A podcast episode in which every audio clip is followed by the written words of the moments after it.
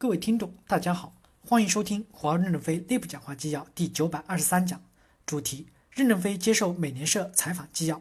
本文刊发于二零一九年八月二十日。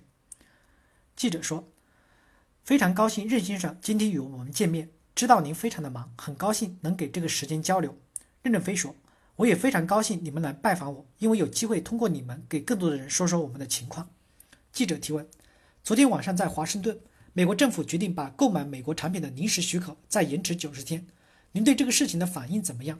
这个九十天会给华为带来什么不同？实体清单所涉及的美国产品及部件，华为多大程度上还需要他们？任正非回答说：“这也是个好事儿，双方都应冷静地想一想。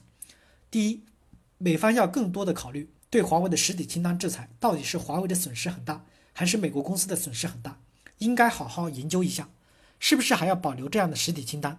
我自始至终支持全球化，只有全球化才能做到优质的配置资源，为客户提供优质的服务。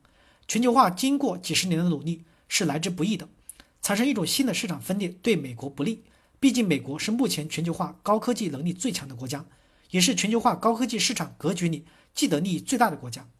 第二，至于临时许可的延长或不延长，对华为公司没有太大的影响了。从五 G 到核心网一系列产品。我们完全可以不依赖美国就能生存很好。昨天大家也看到了这些不依赖于美国器件的全套产品，修改设计后的电路板需要短时间的切换磨合，磨合完成以后产能就会大幅度的提升。实体清单对我们的影响最大的是终端，因为安卓软件在世界上已经有几十亿的用户在用，现在限制华为终端用 Google 软件无关国家的安全。如果美国还是确定禁止华为使用，我们可能也有备份的措施会做出来。毕竟，Google 是非常优秀的公司，我们和 Google 有真诚合作的协议。我们希望继续使用 Google 的产品，我们继续用 Google，其实是撑大了美国技术在全世界的应用范围。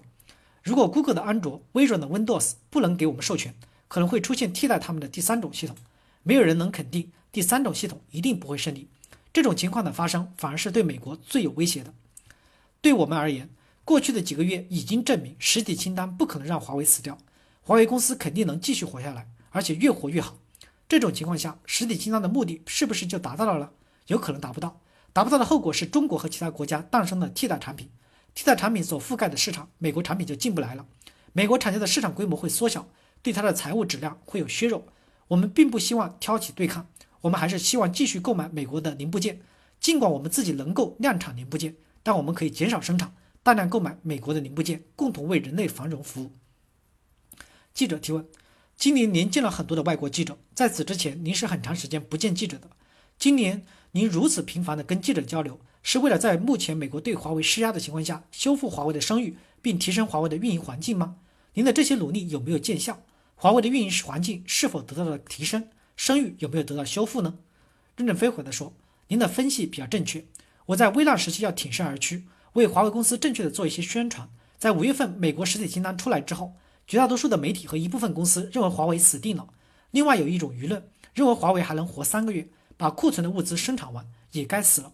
随着我与媒体见面的增多，媒体也有一种说法，认为任正非在唱空城计。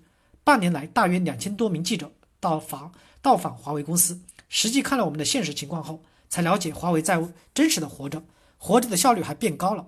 媒体报道从最初的一片黑色，到前段时间变成深灰色，最近变成了。浅灰色说明还是有作用的。如果只是我个人与媒体沟通，不让媒体来看一看实际情况，可信度还是不高的。